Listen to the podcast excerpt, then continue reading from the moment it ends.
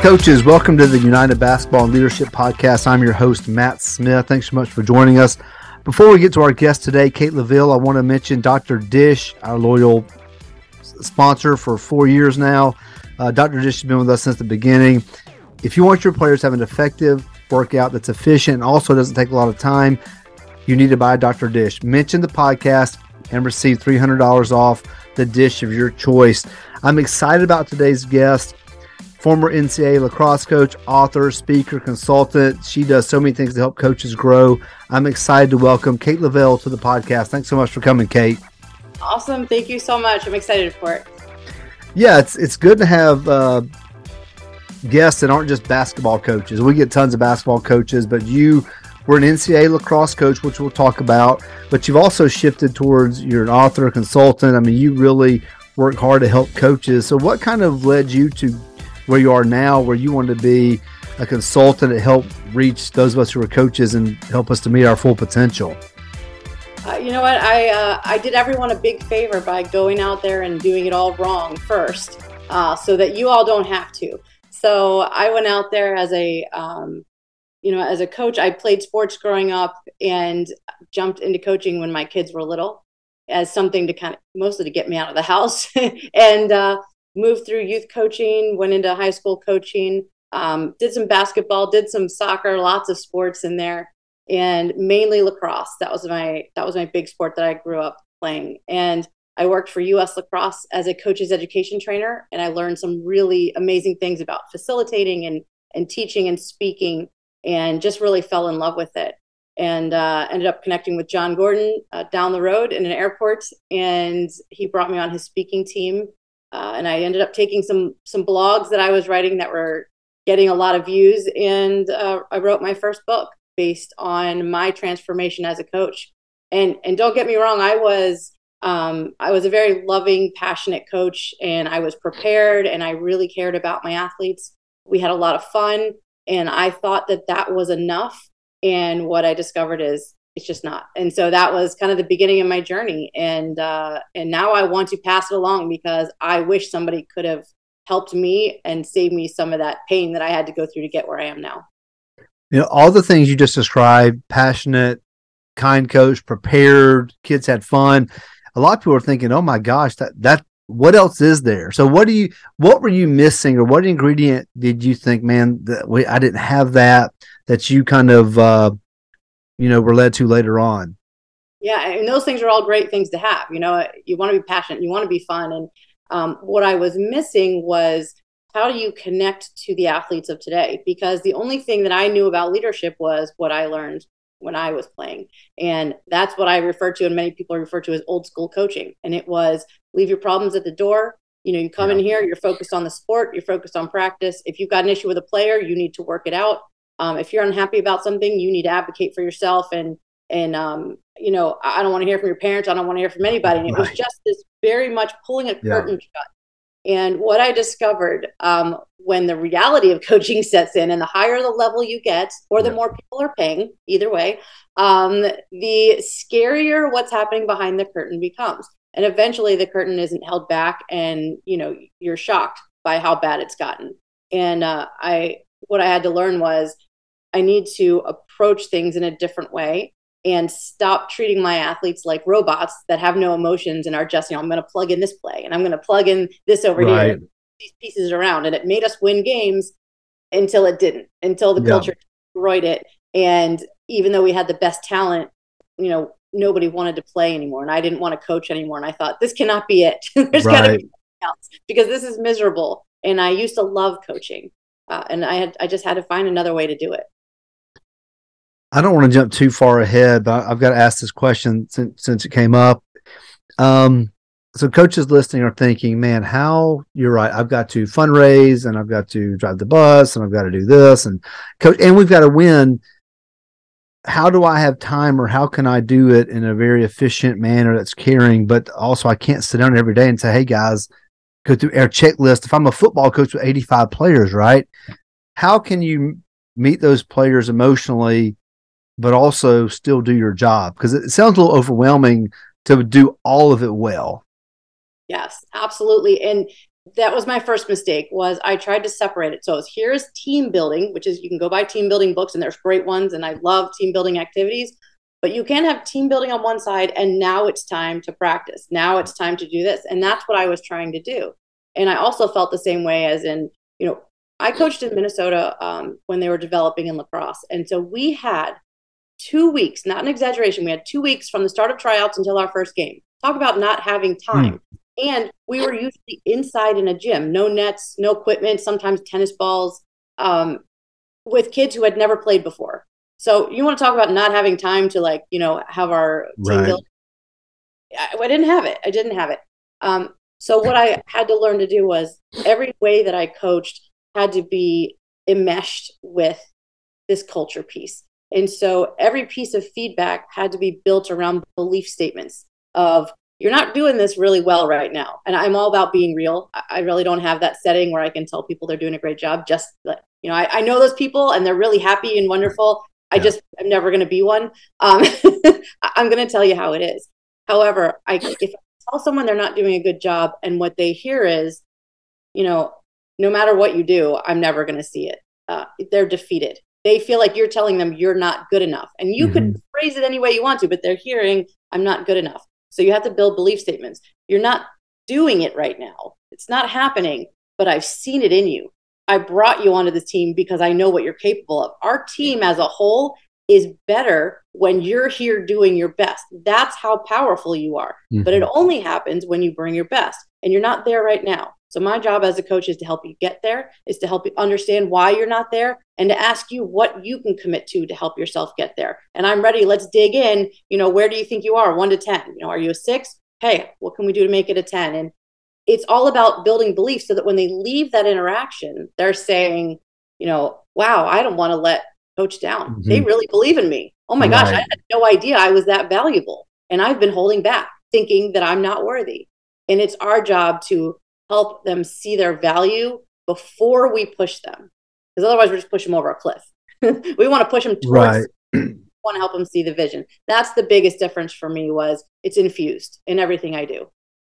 So, for coaches who are listening, again, maybe there's a new coach. Uh, well, here's an example.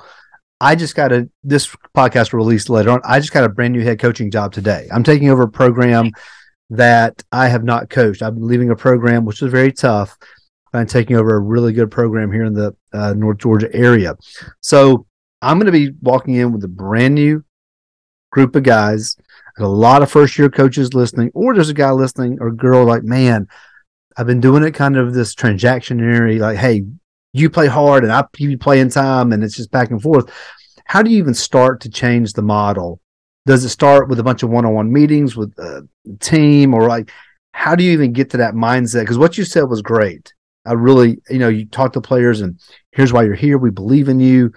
But if a coach has been just kind of the old school, for lack of a better phrase, for 15 years and they want to change it, it's gonna be like culture shock to the players and to them as well. What are some basic steps that a guy could, a, a coach can take? Is what I'm trying to get to. Yeah, you know, it's all about relationships. If somebody gives you feedback, and you just imagine, um, you know, you could imagine this at work. Somebody who doesn't talk to you very often or just kind of bark shoulders at you once in a while, gives you feedback. There's a part of you that wonders, are they just doing this for their own agenda? You know, you, you question it. Um, if someone who you know has your best interest at heart, meaning you have a relationship with them and you know they care about you and where you're going, if that person wants to give you feedback, a lot of times either you're going to seek it out mm-hmm. or you're mm-hmm. very welcoming to it when it comes towards right. you. And so when we find that kids are are not, um, and I say kids, but they you know range in all ages, but when right. we they're not accepting the feedback, it's often because they don't have that relationship and they don't have that trust built yet.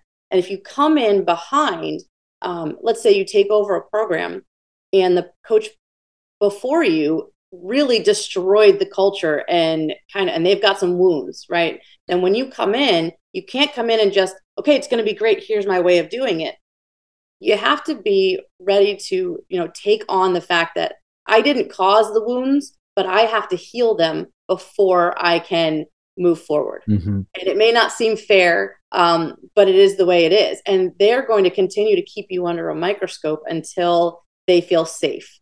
and you just got to know that it's not about you it's not an ego thing it's just they're wounded and and they need to you know and they're trying to decide you know what do they mean by that and so it's going to take a little bit mm-hmm. of time but you continually support uplift and give them feedback in a belief statement that helps them believe that they are capable of more. And and you know Dabo Swinney is is great when he says he's he's not an overachiever he's an overbeliever.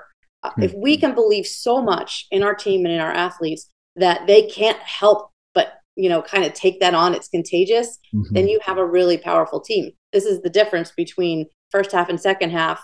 Um, you know when you're down are you going to come back or are you going to implode?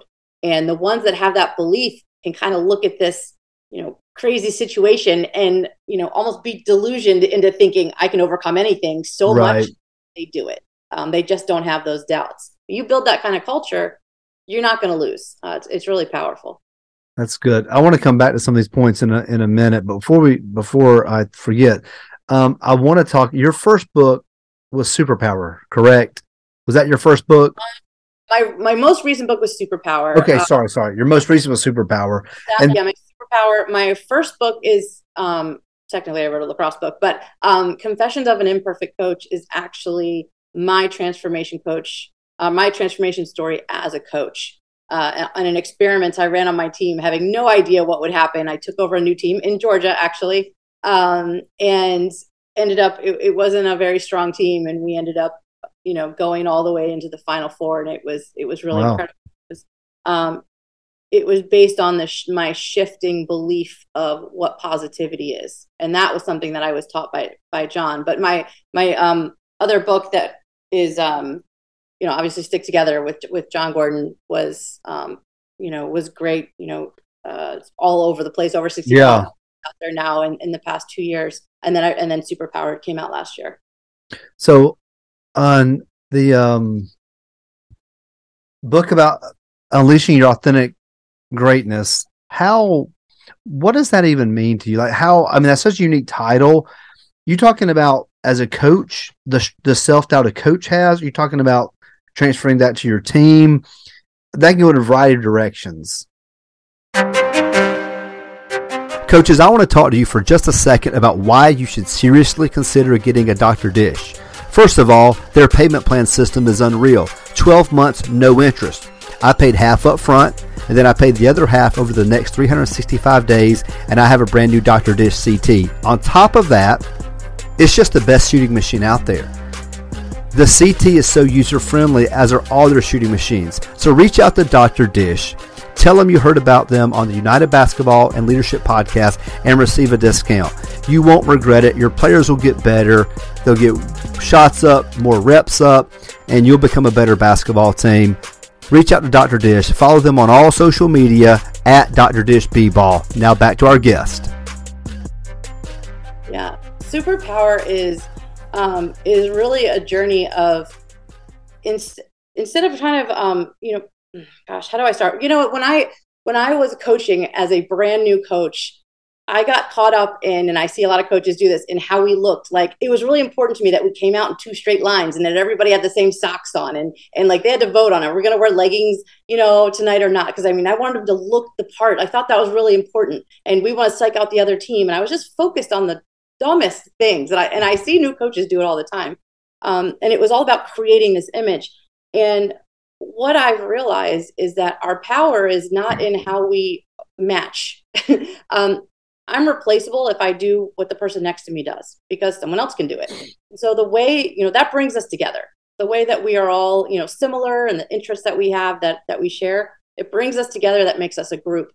But what we add that's completely unique that's where we add value. Nobody else can do that. And so if you can embrace where you're different from everybody else around you and you can pour that in authentically 100%, no one can replace you. No one can do it the way you do it.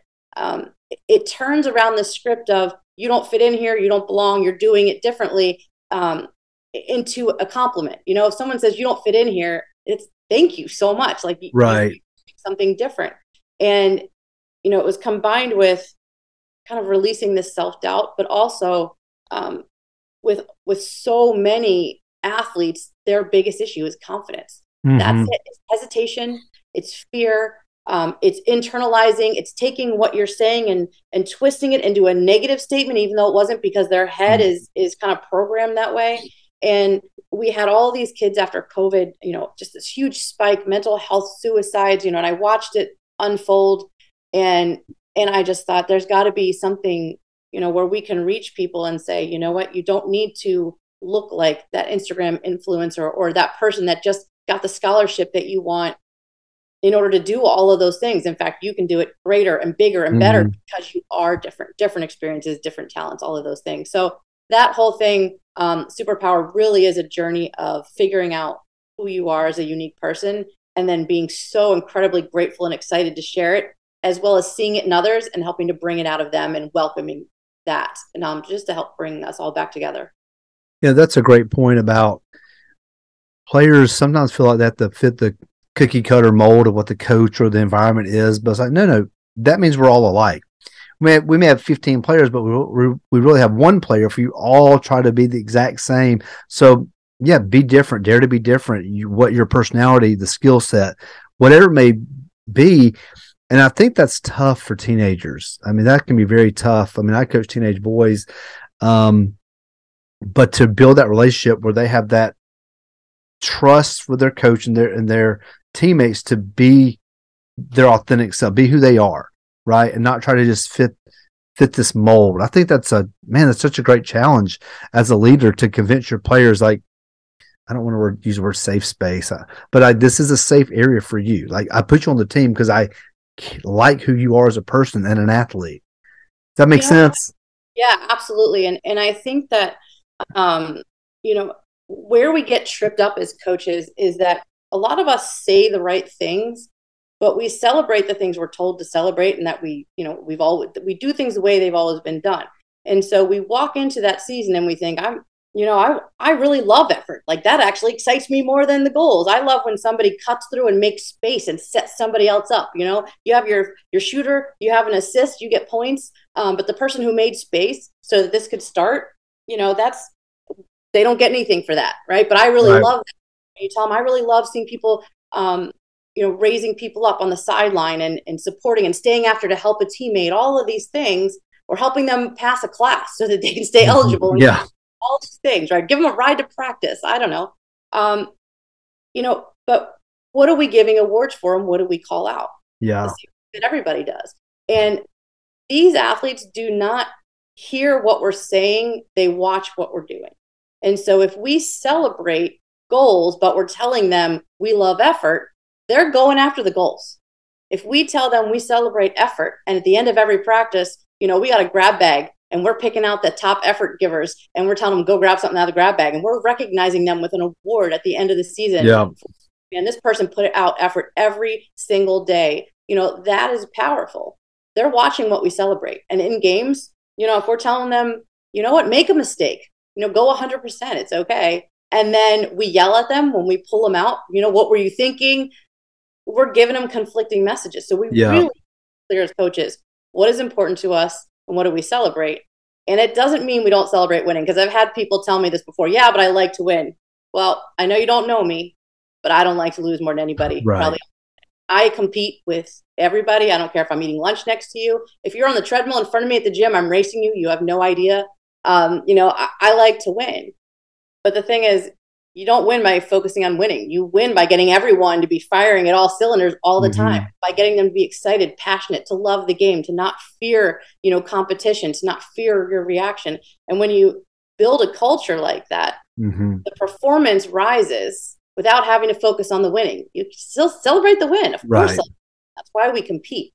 Uh, but we work on the things that create a winning environment you know, and the other thing we were saying about just time, if we create an environment where people are okay to, you know, make mistakes and where they feel welcomed and they don't have fear and there's not punishments happening all the time, then the learning environment becomes, you know, really strong. And what I've noticed is that the learning curve of the teams that I have taken over has been very steep. And when people ask me why, I say, even though I spend extra time on culture, that culture means they learn faster because mm-hmm. they show up more, they right. work harder when they're there. I have shorter practices, I have less practices.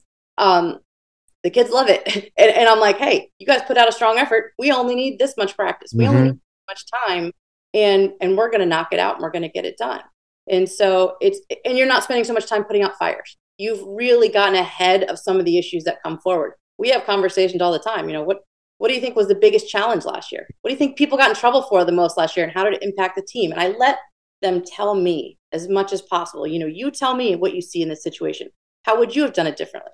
What do you think we could have put in place to keep that from happening? What would you like to put in mm. place this time? You know, did you feel tempted to take a part in that? Did you take a part in it? You know, what what led you to that? Right. And so mm. instead of this judgmental thing, it's hey, let's attack this as a problem because I love you as a person. And you know what? We all make mistakes and make bad decisions, but let's talk about how we can make it better.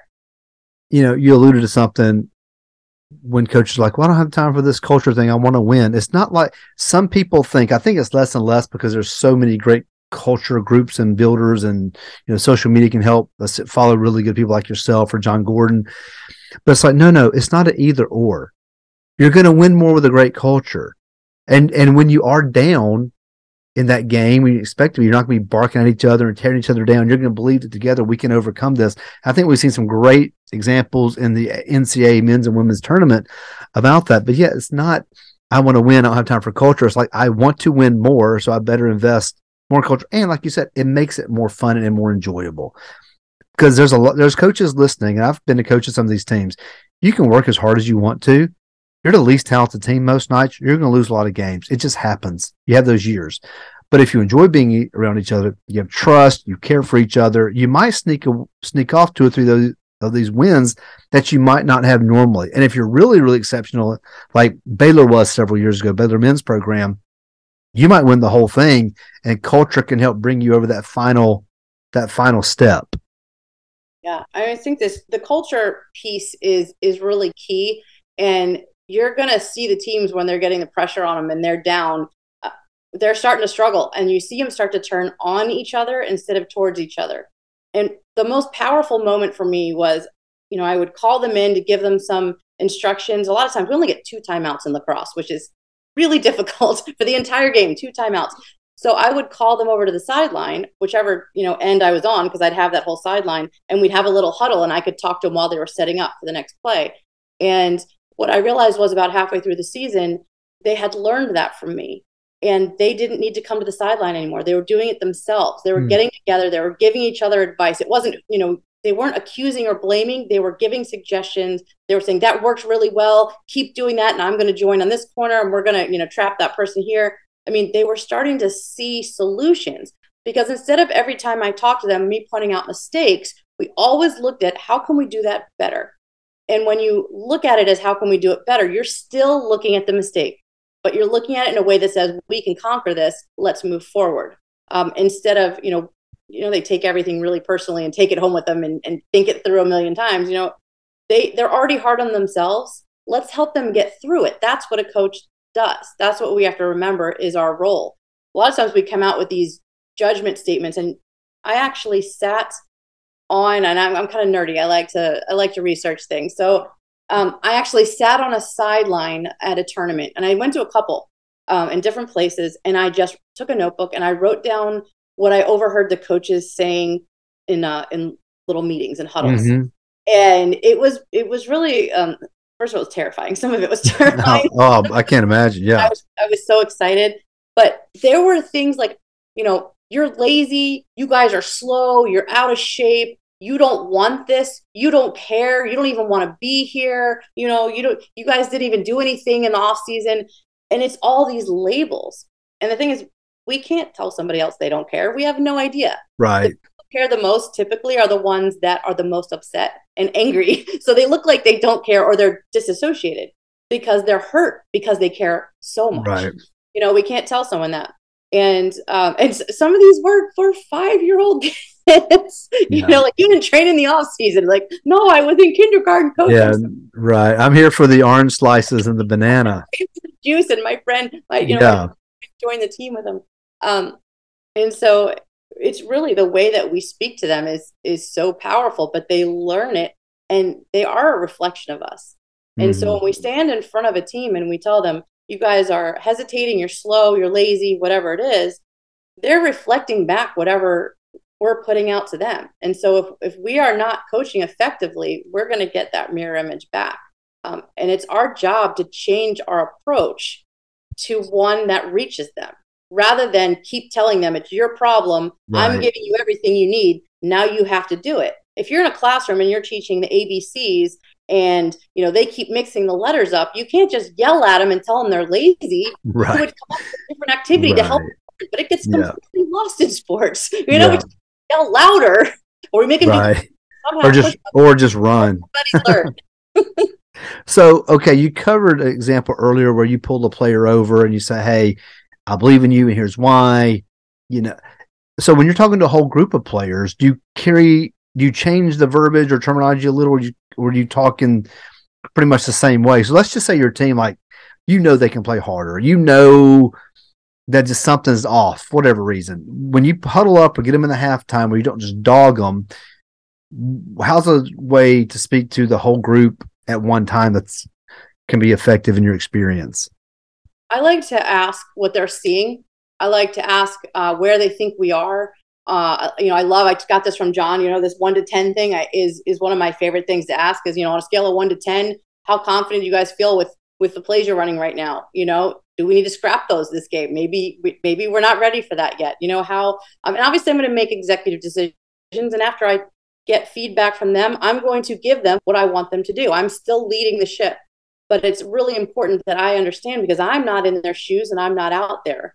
Um, that I understand what they're seeing and what's going on. And you know, we talk about, you know, depending how much time I have. I mean, if we're in the middle of a game and they come off, I'm not like, you know, I think you're really great. And I don't give them six paragraphs. Right. I don't do that. But I tell them, you can do better this, than this. I believe you. I believe in you, you know, and, and, and then here's the instruction, right. you know, um, you're getting beat on the backside, you know, you turn around, turn your feet, whatever it is. It's like, it's just they get so used to though being told in those ways that, that I believe in them that I can shorten it you know, to the point where I can just give them the instruction after a certain amount of time because right. the relationship. But you have to build the relationship all in the preseason, you know, leading up to that moment. As a group, um, halftime, I will tell you one of my greatest moments that it made me look like an amazing coach was, uh, you know, we went out to this was during this experiment that I was running on my team when I was kind of transforming. And my first year of coaching, we went to the state tournament and we were not playing well and I it was I was a new coach and very young, and I just at halftime I had all almost all freshmen. We I mean we had done something unheard of, going into the wow. state tournament with all these young kids. Was it the, was this the school in Georgia? This was the one. This is one in Minnesota, and okay. so it's halftime, and people are just they're running through us like water, you know. Yeah. And I'm just like, I don't have anything to give you because you're just not playing. Like you guys are like like deer in the headlights, you know. Hmm. They were just nervous, and so I just kind of told him, if you want to play, sit over here. If you don't want to play, sit over here. You know, I mean, I didn't know what to do. I was right. like, I was at a loss. And and I was frustrated and I was embarrassed, you know, my ego was was in there, you know, and and so th- this next season when I was kind of you know, transforming and I said, okay, I'm never doing that again. That was the worst halftime speech ever. But we're three to seven at halftime and we're trying to get into the final four and they're looking at me like, coach, we believe you when you told us we could do this. And I'm like, uh oh. so I didn't have any adjustments. It was the exact same scenario. We're playing against people with experience who'd been in, you know, the, the championships every year, and we'd never been there. You know, this is a, a younger team. And so I just said, all right, guys, all I'm going to have you do, because I had no adjustments, um, you guys are going to sit around in a circle. I want you to tell each other, you know, shout somebody out and tell them something they did that got us here mm. to put us in this position to play this game and or shout out something that was really hard that we overcame or something that we've never done before that we did this year. Tell me tell me about that. And we spent the entire halftime doing that huddled up you know gave a cheer and went back out there and they scored three goals in the first minute. Uh, wow. uh, and we never looked back and we won. It, we won 13-10 um, so we reversed the score 7 7 3 in the second half. And and everyone's like oh my gosh what did you do? What did you change? And i said nothing. I didn't i changed their belief. And hmm. really they did that that's how powerful. I mean, that's how much I I had realized belief is everything. Um, and when I, if you go into halftime and you tell them you're not getting it done, and you know you're playing terrible, and your heads are up, your you know whatever, you know, like yeah, that does not motivate people. right. Well, no. and also it also shows that it wasn't an X's and O issue, right? Yeah. Like y'all talked about other things, like what has so and so done? What can you do? And you didn't draw a bunch of stuff up and sound like this was about belief and execution and just being the best version of themselves. And a lot of times we think, oh, it's another play, it's another this, and it's not. It's really not. I would say most coaches, honestly, know enough basketball or baseball or football or lacrosse at this point in their career and they're okay. It's the other things they need to build on um, to be to help their team reach their full potential. Yeah, and it's funny that the, the places where you're weak, a lot of times, then you end up um, end up becoming the place where you lead others, and that was absolutely true for me. I couldn't even have told you what culture was when I started this journey. I mean, someone I could have, I knew kind of what it was, but I couldn't have put it into words. And now, I, now I can. Now it rolls off my tongue. Now I know culture is, and I know, um, you know, I know I need to be aware of, you know, of when I'm talking to any athlete, in fact, anybody in general, I am looking for the posture change. So when I'm giving someone feedback, I want to see them fill up, their shoulders come up. I want to see that, okay, I've got this, I can take this on. And the second I see their head drop, or they start to look away, or their shoulders drop, I need to change course hmm. because I'm taking, I'm now emptying the bucket instead of filling the bucket. Yeah. And it doesn't matter if I'm giving them praise or feedback or telling them, even if they're doing something breaking a rule, I still want their posture to say, I believe I can do what needs to be done. And it's my job as a coach to get them there. And I have a theme that I've had uh, for all of coaching, and that is build, not break. And so everything comes back to that. And that is my role for my team. I don't have a whole bunch of rules. Um, if you read Stick Together, we, you know, we say that if you have a lot of love, you don't need a lot of rules. Hmm. Um, and so build, not break is, you know, first of all, do they need to hear this? Yes. Uh, is it true? Yes, right. We've all been taught that, like, right. Okay. And then usually people just unleash, you know, like, all right, they usually do need to hear it. Right. My third question I ask myself is, will my delivery of this information build our relationship, build their belief, build their motivation, build um, you know, build their excitement, their passion for the game, whatever, or will it break? Is it going to break our relationship? Is it going to break their trust in me? Is it going to break their belief that they can do this?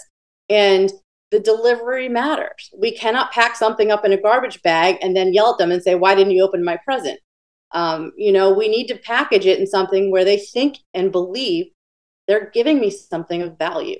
Uh, and so it, it matters. And I ask them as teammates before you speak to your, you know, to your fellow team, before you speak to me, before you speak to your parents when you get home, ask yourself, is this going to build us as a team or is it going to break us down? And if it's going to break us down, you need to think on it and you need to come up with another delivery method so it's not packed in a garbage bag with duct tape. Yeah. That's good. I think delivery method is one of my major weaknesses. Like what I have is good, but it's it's so hard and intense moment not to not to just sound angry or sound I would say well it's just passion. Well, if it's passion and everyone else thinks you're angry and mad, maybe rethink or practice or have some assistant coach give you some like hand signal like uh-uh, you need to something, right? Because I think that's a lot. These a lot of coaches they they truly care. There's some, they care. They they give hundreds of hours for very little pay. They they do care. But sometimes we just get caught up in the the winning and losing or the I'm gonna lose my job or I'm gonna email by a parent in the morning that we just you know, the caring doesn't come across and it can be very difficult at times. You know, it's it's really hard to juggle. And I used to be really overwhelmed by it um, because part of it was I was holding on way too tight. Um, you know, how the team was put together and what was on the scoreboard and where our standings were became a part of my identity. And as soon as that happened, it's very difficult to take your ego out of things. Mm-hmm. And what I had to do was I had to give the team back to the team. And I had to remember I am leading the team, but it's not my team, it's their team.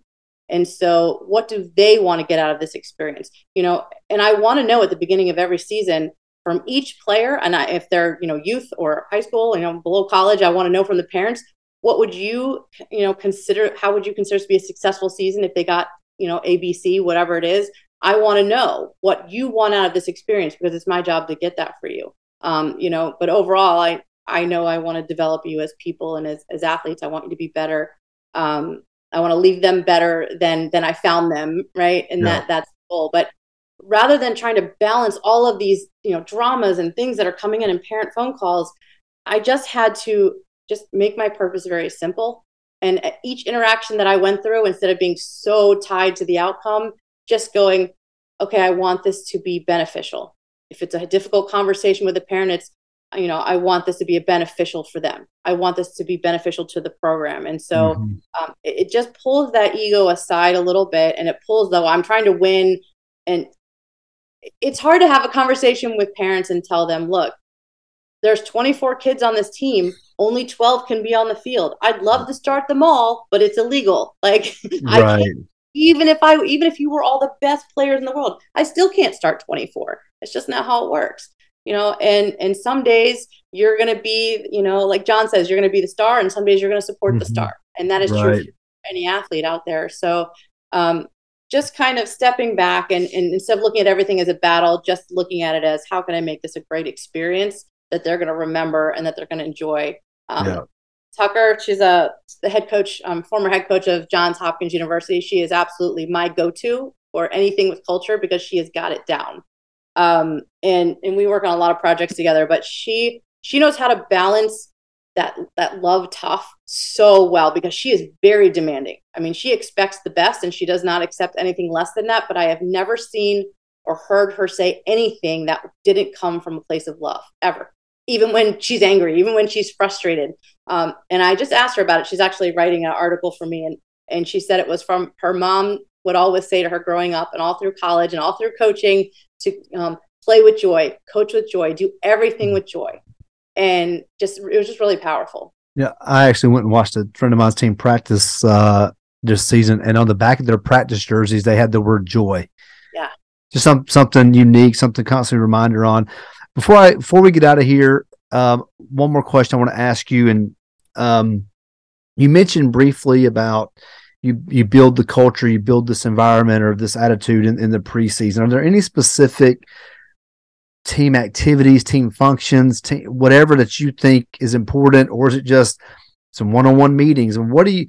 How does it start? So, for example, you know, myself included, many of us would be taking over a program in June. We won't play our first basketball till around Thanksgiving. So they'll they'll play football and all that in between. But you know, we'll get some time together. What are some things that we can do to start the process um, as coaches? Yeah, you know, get to know your players and why they're there. Uh, I think that is really important to understand that everybody plays a sport for a different reason. Mm-hmm. If you can't do the one on ones, like when I coached college, I could build that into the day and it wasn't a problem. When you're coaching youth or high school, you don't get that much time with them. So a lot of times I'll, I'll have them get or I'll go get them from the dollar store those composition notebooks and it's our communication. So I'll give them to them and then they'll write in them and then they'll hand them in at the end of the week or something and I'll I'll give them something to you know to write in there. But before the season starts, I want to know why are you playing? Um, you know what brings you joy in your sports. I just I just want to know about them. What do you think your struggles are going to be? Part of it's getting them to reflect and get them, you know, what will my struggles be this season? Well, I think I'm really struggling at math. You know, if I fail that, I'm in trouble. Or, you know, I don't know how I'm going to get to practice. Or I, I don't like to get up early, you know, whatever it is. And then we can start looking for, we're already looking for solutions before the season starts. You're asking them, how can I support you? What can I do? What can the team do to support you? Um, you know, just that check in. And then pick two or three players at the end of you know each practice or pick one at the end of each practice depending on how big your team is. You know football obviously you got to split them up a little. Um, and just check in. You've got to check in with your players. You know the more you just ask them questions that they can get used to talking to you the more likely you're going to get a real answer when you say i think something's going on. You don't seem yourself and instead mm-hmm. of getting fined because they don't want to look incompetent because obviously you decide who plays you don't right. you're not going to play them so who's going to tell you but if they know there's already this open communication, they're going to be open. You're going to be able to attack something before it gets out of hand. And, and you're just going to have a better relationship. So I think that's the, the key is get to know them, let them get to know you. Yeah. Admit that you're vulnerable. I ask my team, hold me accountable. You know what? Because some days my ego gets in there, and some days I show up frustrated, just like you're going to show up after having a fight with your friend or your parent or what, mm-hmm. you're grounded or whatever it is. Um, you know what? We we can be human and but we can hold ourselves and each other accountable to that and then we can make it right you know and we can move forward. And so let's not have any giant snowballs um, hiding under the rug somewhere melting. Let's let's be um, let's keep this stuff out in the open and just keep the dialogue going as much as possible. Anytime there's an issue well, just talk about it. You know what guys? Yeah. let's sit down before practice for five minutes and talk about it. Yeah. Uh, but i think that's really key is start those conversations and then at the beginning of the season have them um, if they can journal three minutes i mean i'm not talking a lot of time. I know we don't have a lot of time at practice but you know show up five minutes early pull out your notebook and write down one thing you personally want to focus on today to get better at. Um, one thing that or one, one person you would like to encourage and somebody you need to connect with because you don't know them very well. Those are your three things you're going to focus on today. Um, and then all you're doing is helping them take their brain and transition it from what was going on today to where am i now and and you can ask them you know hey you guys let me know where do you think you feel on your focus level one to ten do you feel like you're at a four all right in the next 10 minutes, can we get to a six?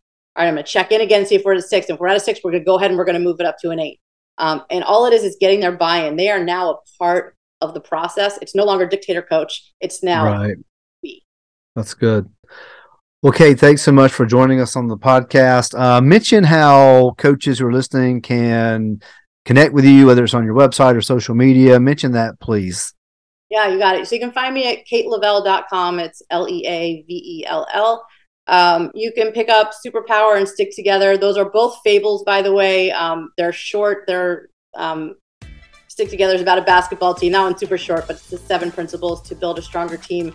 Um, so those are great team reads, and I've got action plans. I do workshops and talks on that, and, and I work with teams all the time to help rebuild culture. So um, shoot questions over to me and, and uh, reach out if I can help with anything.